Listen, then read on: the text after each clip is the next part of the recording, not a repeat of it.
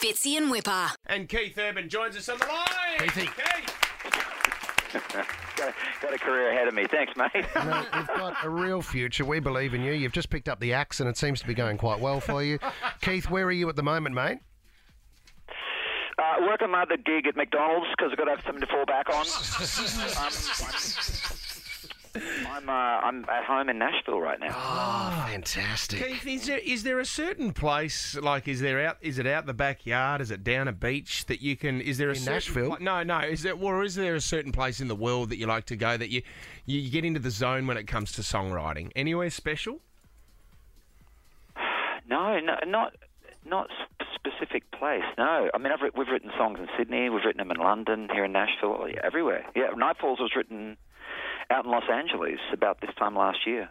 How quick can you give us an example? I I know the songwriting fascinates me. Me Keith. too. And you know, you hear you hear stories of the Beatles writing songs in less than a few hours. But is there is there a moment that you can remember being in a, in a tour bus or something like that where something's just come to you so quickly and you've written a song so quickly? Yeah, the fighter um, was like that. song. The song that we did with Carrie Underwood. That the the guy I wrote it with called busbee. We were over in London at the time, and we were working on a song. We spent like a whole day on this song, and then I showed up the next morning, and I had this idea for a chorus and the chords and the whole thing, and we wrote that song in you know an hour or so. Brilliant. And then we pushed that aside and went back to our other song. Is that right? Really? We weren't weren't you know we weren't thinking that the fighter was this this thing that it became. So you never know.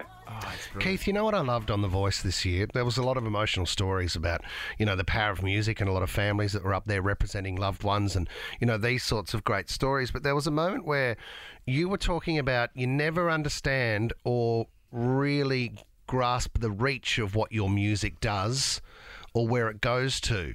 Have you got an example in your life where someone stopped you on the street and said, "Hey, I just want to let you know, Keith, this is what this song did for me," or or how it played a part in in, in my life? Oh, so many. Yeah. And that would be the, And, that'd be the you know, greatest gift, wouldn't it?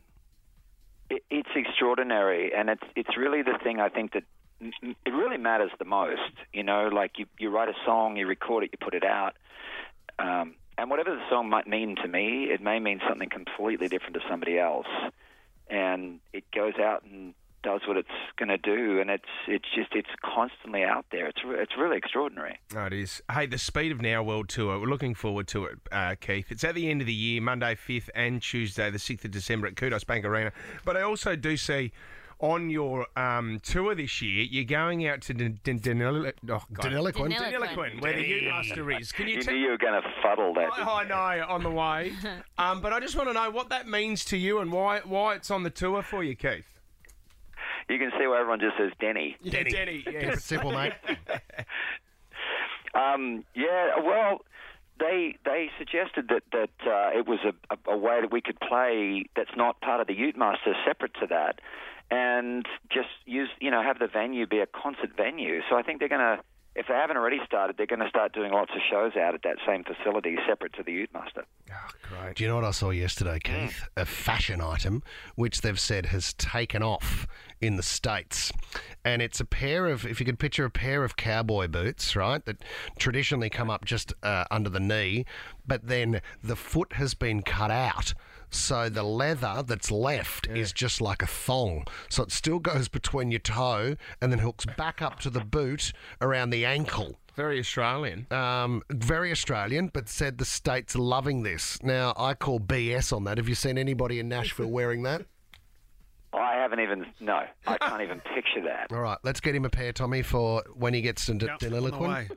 Um, Keith's new style of boot in That's it. Denny, You ready gotta for wear- Denny. Okay. Snakeskin thongs. All right, So that's Catching it. on everywhere. That's That will hot. Take off. That's hot. Hey, this is a bit because the Sunday night it must be tough for you. You got to pick between two artists on your team. Who's going to be? Who are you going to take to the grand final? I mean, Keith, that letting somebody down like that that must be the toughest thing being on the show. It is. It is because uh, you know you- you've got a couple of people that I think are totally worthy of knocking it out of the park, but in the end, you're just got to make a decision. When you got your first when you got your first recording contract, Keith, were you knocked back a few times before that? Yeah. Yeah. Oh, I just wasn't ready, and particularly when I got to uh, America, that that was that was just crickets for years. Mm-hmm. I couldn't. I'd like to say that I couldn't get arrested, but that's one thing I absolutely could do. Got your name in the headlines there. Oh, well, Keith, we're loving the new single "Night Falls," and obviously The Voice is a big one. We got the grand final this weekend as well. It's available everywhere to stream and download. We know how busy you are, buddy. We appreciate your time. Thanks for coming on. Always, mate. Thanks, Fitzy. Thanks, Thanks. Whipper. Fitzy and Whipper.